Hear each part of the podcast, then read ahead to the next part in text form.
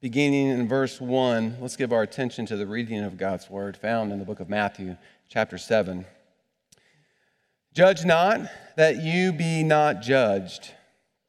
For with the judgment you pronounce, you will be judged, and with the measure that you, that you use, it will be used to you.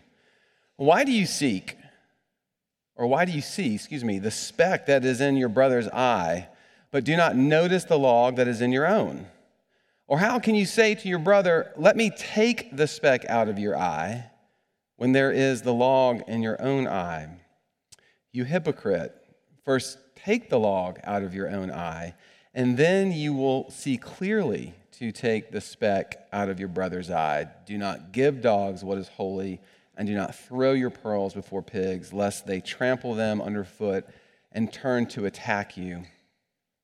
Ask, and it will be given to you.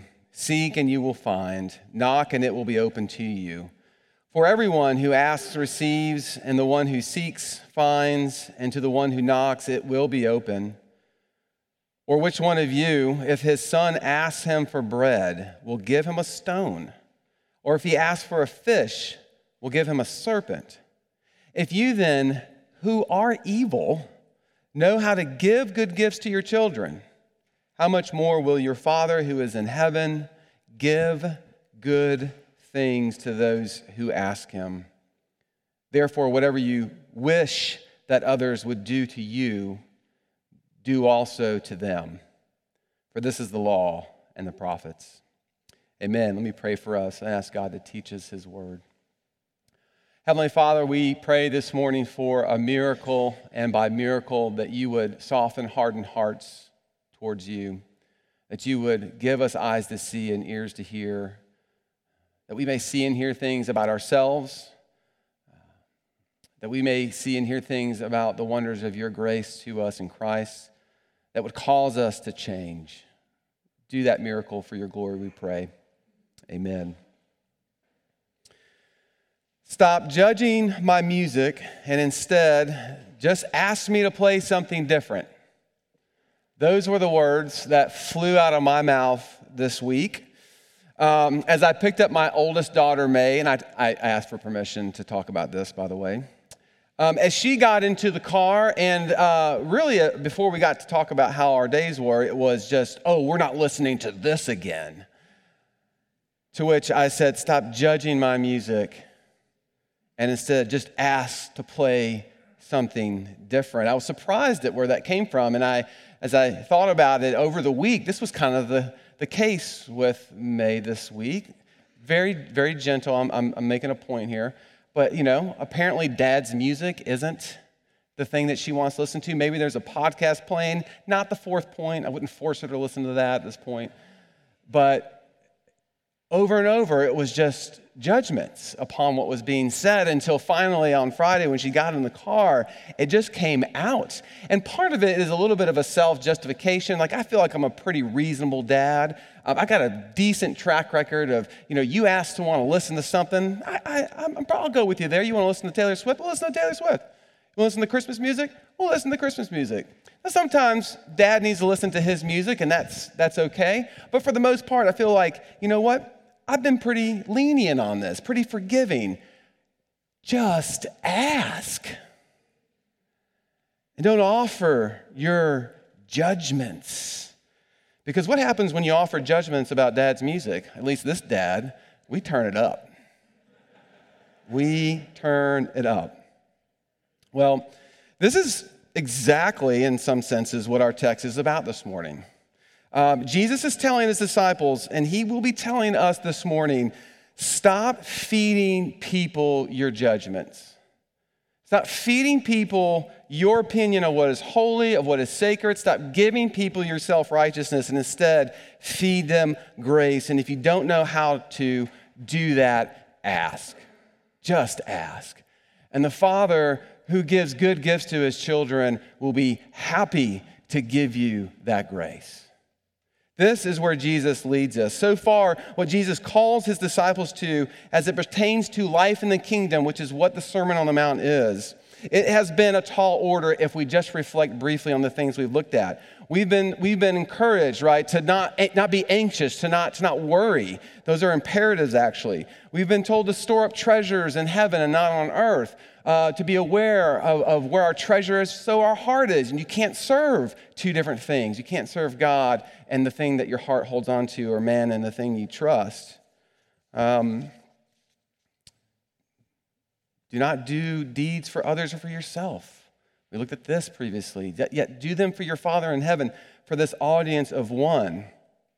And then, even before that, at the end of chapter 5, be perfect, be, be full, be content, because your Father in heaven is perfect, because your Father in heaven is content. This is not easy. However, in some ways, it would be sort of a mistake to say that this is what Jesus is calling his disciples to if we pay attention to the context. He is, but remember, Jesus is describing kingdom life. He's describing kingdom attitudes, kingdom virtues. In other words, he's saying, You are my people. I am your king. This is all about, this is all come about by grace. We know that now. Now, here's what happens when my disciples begin to let that grace work in them. Here's what happens when you taste the goodness of this grace, when you taste the goodness of the kingdom, your life begins to change, and these attitudes, these virtues, these practices begin to become present in your life and it changes the way that you think about God both vertically and it changes your horizontal relationships both uh, your, how you think about yourself and how you think about and treat others and nothing could, could cut at, at that more sharply than the way that we naturally judge others. And so, this might be the hardest one of them all for some of us, myself included. The worry, anxious thing, okay. Don't judge. Let's say be, easily be judged. I mean, okay. Don't criticize. And let's just not, let's stop short of the, the vocal part of that, right? That's, that's part of this. Let's just deal with the internal Ryan, the internal critical, critic, the internal judge of what is happening. How in the world are we to begin to think that this is something that can be produced in us? And this is where Jesus leads his disciples. Verses 1 to 12, before we get into this, regardless of how they are broken up in your Bible, are one section and they go together. And this will be important for context as we unpack this section. So, what I want to do with our time is look at two things pertaining to this section. And that is, I want us to see why we should not judge. So, we're going to, we're going to talk about that, why we should not judge. And I want to look at why are we, or what, sorry, what are we to ask the Father for? Why we should not judge, and what are we to ask the Father for? That we may do unto others in the same way that we would have them do to us. So let's take that first one. Why should we not judge? Verse 1 Judge not that you be not judged. In chapter 7, Jesus is telling his disciples to stop judging that you be not judged. What is the type of judging that is in view here? And this is important. The type of judging that Jesus has in view here is the capital J judging the judging of people's hearts, the judging of their motives, right? It is self righteous judging, which is treating people as an us and them type of category that we create about other people. Jews did it to the Gentiles. We do it to those who are not as self, not as righteous as we are, as far as the context is concerned.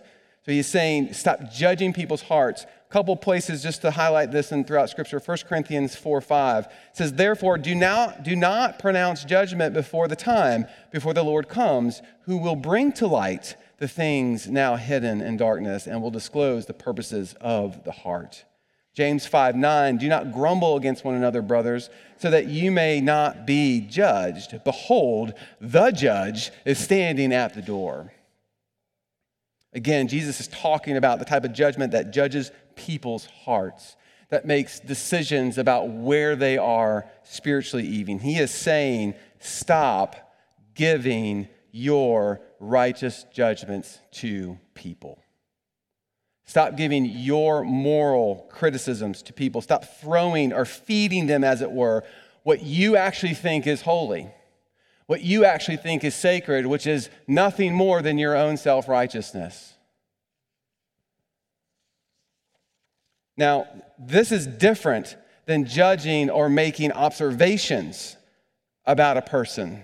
If you go to John chapter 7, Jesus says that we shouldn't judge by appearances. You know, there, there, there, there, is, there are aspects of, of, of judging that we have to do.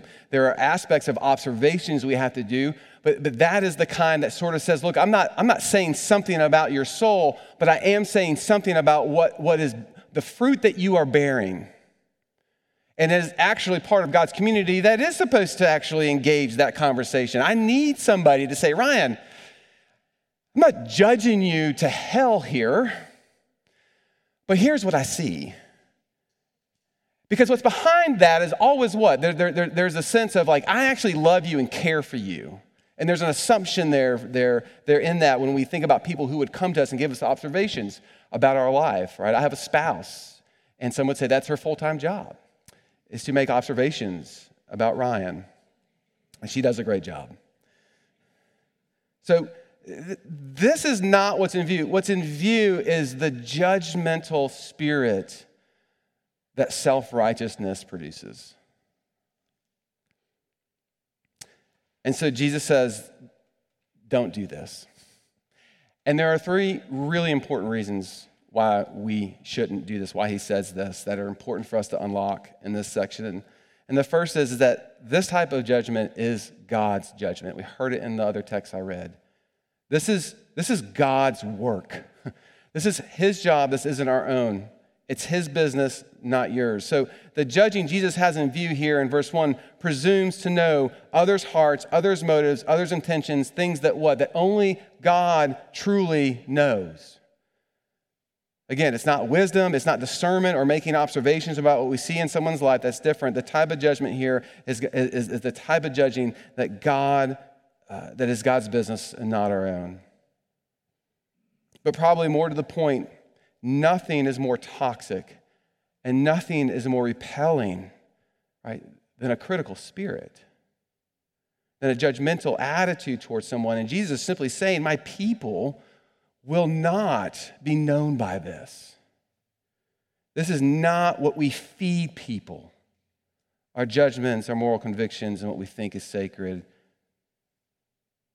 Leave that judgment to God. The second reason he says this, though, is that you will fail your own test. You will fail your own test. What do I mean by that? He says in verse 2 For with the judgment you pronounce, you will be judged. And with the measure you use, it will be measured to you. You want to judge people? They're going to judge you right back. And, and oftentimes, it is not one for one. And in a worst case scenario, like they will attack you. I started thinking about this more in terms of our culture and the way that we, uh, the aggressiveness increases as we go back and forth, back and forth. And a lot of times that's, that's due to, to really harsh and hard violence that's done unjustly. But a lot of times it, it is the pronouncement of judgment upon people for their views, for what they think, and this is what boils in people and leads to further violence. But Jesus' point is if you want to judge other people, they're going to judge you right back. This doesn't end well. But he's reminding his followers you do not want that same measure to judge you back. Your judgment of other people, you, your measure, you will fail your own measurement. Paul even says this in Romans chapter 2, verse 1 to 3. No one actually holds up to their own measure or idea of righteousness. Plainly said, do not judge because you do not want that same measure used against you. You will fail. Instead, remember your what? Remember your poverty of spirit. Remember, I said we're not leaving the Beatitudes? Remember your poverty of spirit. Remember your lack of something. Let that guide you in this process, which leads to number three here for this first point of why we should not judge is that you will lose your ministry. You will lose your ministry. In other words, people will not listen to you. And I would argue that this is probably what is more in view for Jesus and his teaching at this point in time. When you judge people, you lose the privilege of helping them, is what he's about to tell us. In other words, Jesus is telling his disciples that if what you feed people is your own version of what is worthy or righteous, they won't eat it. They will not listen to you. Now look at verses 3 to 5 for this.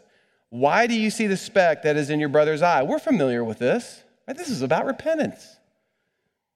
But do not notice the log that is in your own eye. Or how can you say to your brother, Let me take the speck out of your eye when there is a log in your own, you hypocrite? First, take the log out of your own eye, and then you will see clearly to take the speck out of your brother's eye. Did you notice here, if we slow down for a second, if we notice here that the end game is not just self knowledge, it's not just repentance, but it's actually being able to help your brother or sister take the so called speck that you have pointed out, right, and to be able to remove it for them. That's the end game.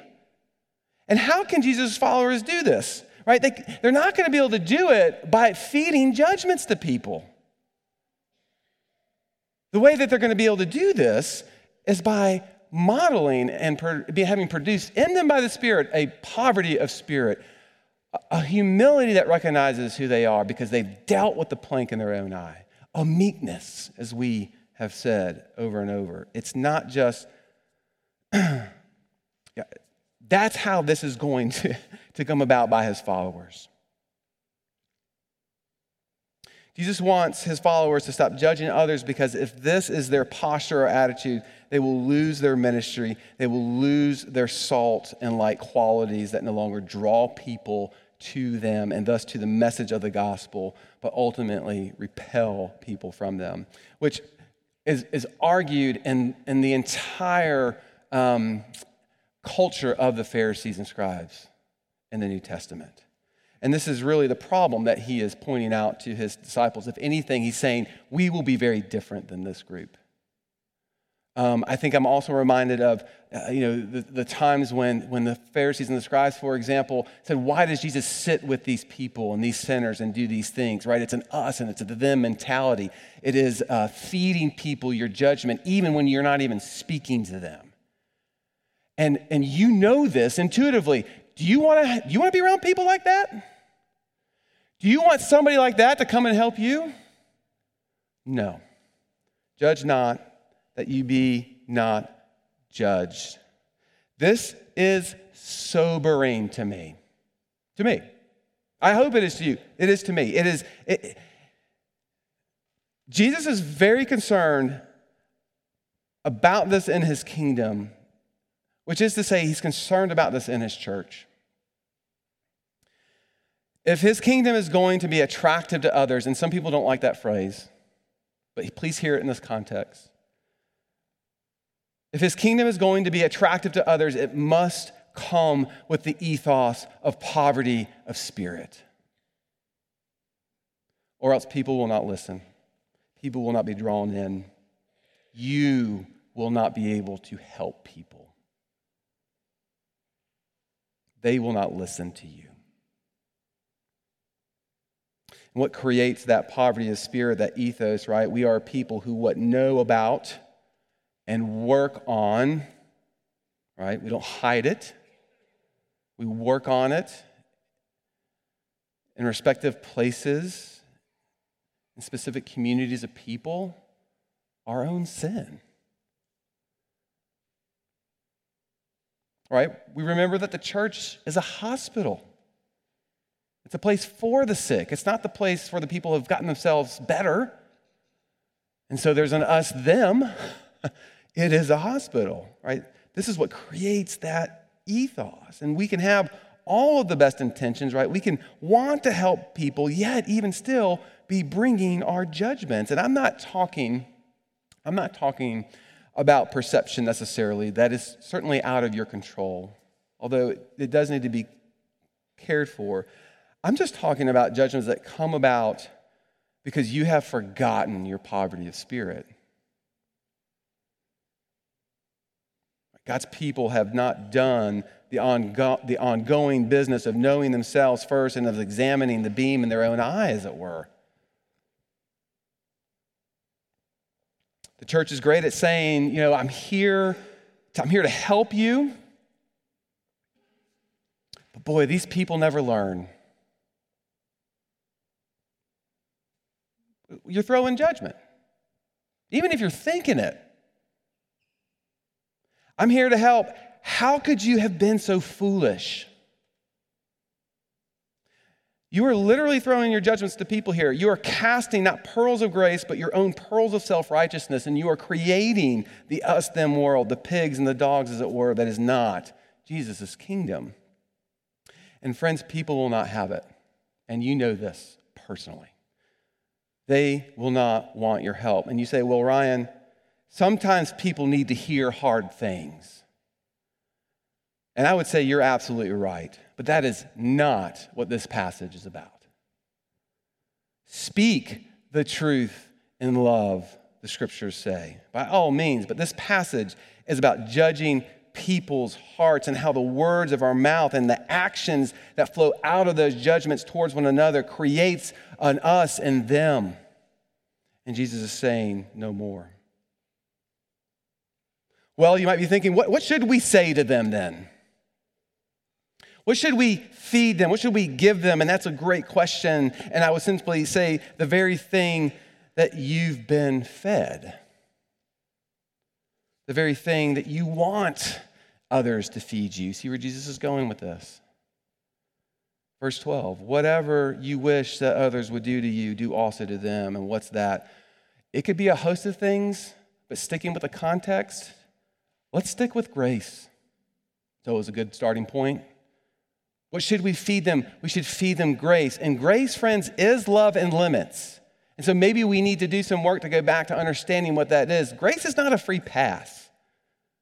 It is love and it is limits, but how that is communicated, how that is communicated is what's in view here. The way that those who are poor in spirit, the way that those who are truly meek, who hunger and thirst for a righteousness that is not their own, the way that they offer love and limits is completely different than those who only judge and see the world as an us and a them, like the scribes and the Pharisees. And Jesus is simply saying, that is not life in my kingdom. This is the first point. Why should we not judge? Judging is jobs God. Judging is God's job. You will fail your own test and you will lose your ministry. People will not listen to you. And that's really the main point. Well, what do we do here? Right? What, what, if, what if I can't do that? And I want to be serious here. I want to give two examples. Um, I can hear many thinking, you know what, Ryan, I hear you, I, I see the text.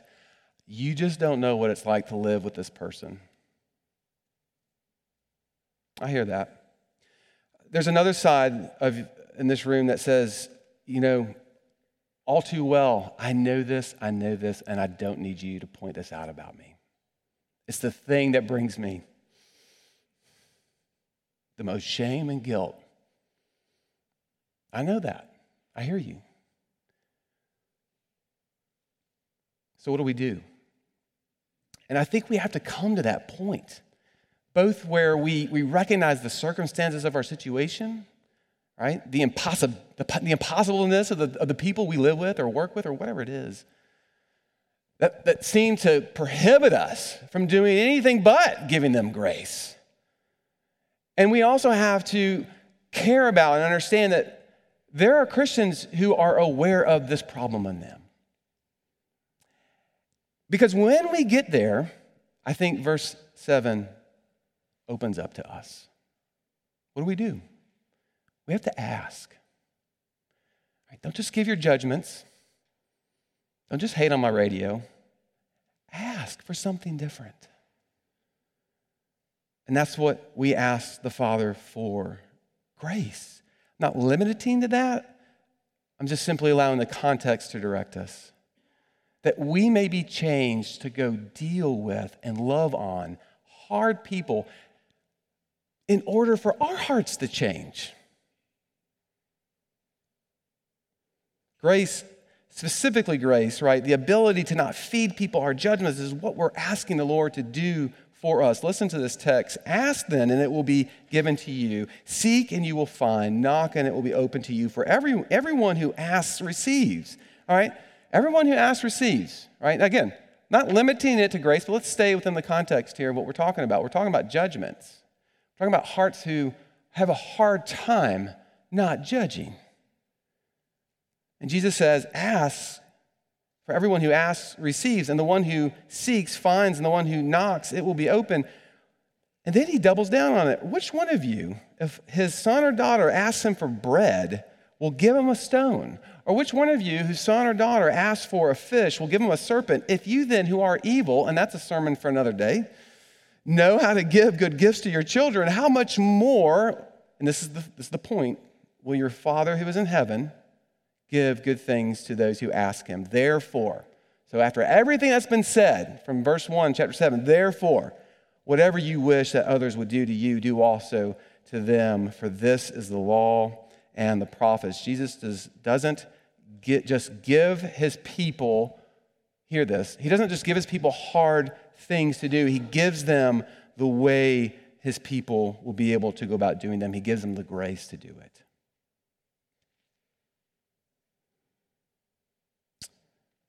You need grace? Ask for it. Ask for it. And this, this works out as sort of application for us for the rest of our time. Ask for it. When is the last time you stopped? And, and, and, a little bit, this is a little bit of like beam examination, right? But ex, acknowledged, I need God's grace in the midst of the situation towards another. I don't, I don't know that I do that as much as I ought to, right? When have you, when you, when's the last time you stopped and you asked for grace concerning your heart attitudes towards another person? Because the reality is, is it's so much easier to be critical. It is so much easier to throw our judgment, judgments around. I don't, I don't think I want my heart softened right now towards people, is what I often hear myself thinking. But Jesus is saying, ask. All right. He doesn't leave it at that. There's actually more to it. Seek. Seek after it, which actually implies further investigation or actually work on your part to seek the Lord in the way that you are treating others. Seeking others or seeking also implies a type of earnest wanting, right? An earnestness in wanting to love people as God calls us. You want to find a solution that ends with you doing unto others as you would have them do unto you. You want to, you want to find the solution so bad, you will actually seek after it. That's life in the kingdom. Lastly, knock, right? This refers to situations that do not even seem to have a clear solution or an avenue to the situation, right? It is the situation that's, that seem impossible, and you need God to actually show, and not just show you a way, but to actually create one that doesn't exist, to open something that was closed, and, th- and there wasn't really a possibility. Because after all, that's what He's in the business of doing creating possibilities opening doors that are closed, creating ways for salvation to happen. But what all three of these imperatives have in common, right, is that what? Don't get, don't get locked in on just the ask, uh, seek, and knock verse that we love to pull out of context. All three of those imperatives have in common what? That the Father is willing to give grace for the situation. It's about what He's willing to give would you ask? Even you, and you know this, who is evil, do not give stones or serpents to your children when you ask them. How? How much more will your, will your Father in heaven give good things to those who ask him? So, what are we to ask the Father for? Again, many things, before the context and view here, let's focus on our attitudes towards others, which implies grace. The purpose of asking, of seeking, and knocking is that you might receive grace for your own heart attitudes towards others. Grace to not feed others our judgments or who we deem worthy of sacred things. Grace to see the very beam in our own eye, not just the speck in your brother's eye. Grace that leads to poverty of spirit, that we might be of help to one another in this kingdom. Would we ask the Father for these things? So that, verse 12, whatever you wish that others would do to you, do also to them. And this is really another way to ask that question, and this is good application as well, is how do you, not that question, but that statement, we put it in a question, how do you want to be measured? That's what that statement's asking. How do you want to be measured? And that might be, that might be good takeaway from this whole sermon this morning. How do you want others to judge you? How do you want to be measured? Jesus says, go and do likewise. But there's, there's, a, there's, a, there's an important assumption in this text so far about how Christians do that that we have to catch before we leave. And that is to answer another question How have you been measured? Right? That, that's the kernel in that verse 12. Right? It's a wonderful statement to say to go, go do to others as you would have them do to you right? How do you want to be measured? How have you been measured is the question for the Christian, and not by others, uh, but as we know, as by the one who sees hearts, by the one who actually sees your motives, by the one who actually sees intent, not by others at this point. How have you been measured by the one who truly has the right to judge? And see, until Christians go and do business with this over and over and over and over again, verse 12 is just something you put on a, put on a two by four and put it on your wall. It sounds great. You have got to come back to the reality of how you have been measured and how have you been measured graciously. Not as you should, but graciously. You've been measured by a God who didn't throw you his judgments that you deserved. You've been measured by a God who threw you his pearls, his grace. Instead, you've been measured by a God who did not just send criticism, right? And maybe that's what you hear all the time, right? God just calling down criticism for you. He didn't send that to you. What does the gospel say? He sent his beloved. He sent his son, the only one who took your judgments who could take your judgments, and only one who could take your criticisms towards others, but also the judgment of God as well that you deserved, so that you could have the kingdom. Friends, that is how you have been judged.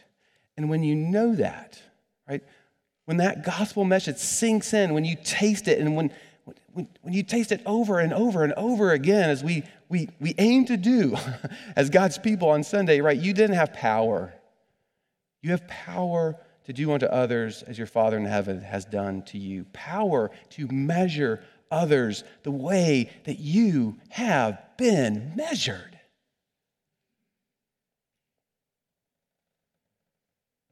Sinclair Ferguson writes it this way The heart that has tasted the Lord's grace and forgiveness will always be restrained in its judgments towards others. Only the person who sees that he is a beggar before the Lord and has nothing to offer, but has discovered that they are an heir of the grace of God, will be sufficiently set free from self centeredness of character to put others first and to do them what, we, what he or they would appreciate receiving from them. How do you want to be measured? Let us drink deep from the cup that reminds us of how we have truly been measured. God did not throw you his judgments, friends. Instead, he threw you his love, he threw you his grace, he threw you, in so many words, his son that we might be redeemed and restored. And Christmas is that part of the story where we are reminded of this in such a very specific way. And I'll leave it here. Look, Christmas is not just all about joy. It, it, is a, it is a sobering season. It is a mysterious season. Because it, it, as much as I want to say to you, as believers, and it's true that God has not thrown you his judgments, he has thrown you his son, it doesn't mean that that, that judgment is over. Right? Redemption always comes before judgment. Go to Noah. We will, he will he'll give grace to Noah and his family before the flood. Right? Go to Israel out of Egypt. He will, he will take his people out of Egypt. He will redeem them before the judgment of the waters of the Red Sea. He has given you Jesus, his son, all you need for redemption, but not before the final, or yes, before the final judgment, not without that judgment, which means that Christians throughout this time of year have gathered not just to rejoice in their salvation, but to remember and be sober minded of the reality that because this is true, this is also true too. And so, wherever that sits with you this morning, whether you're a believer or not, Yes, look at what Jesus has given you. Look what God has given you in His Son. But understand too that that does not mean that there's not a coming judgment. And Christians, right, are people that look at the gospel and say, Look, I want to be measured by what? I want to be measured by Christ and His righteousness. The only way that you and I escape that judgment. That is what's happening as we celebrate Christmas. Right? As, as, as God sends his son, sends us redemption before that final judgment. Do you want that?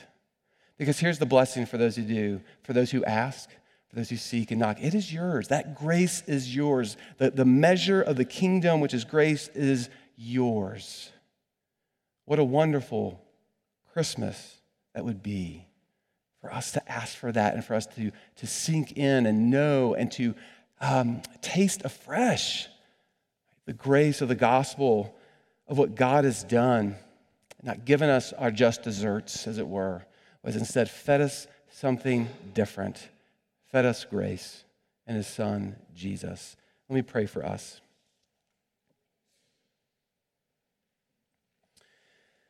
Heavenly Father, we thank you for this text and we pray, Lord, that you would use it to shed light on our own hearts, our attitudes towards others, that we would in turn run to your cross, to your grace to, for us, both to account for the ways that we fall short of this, but to also be enamored with your movement towards us.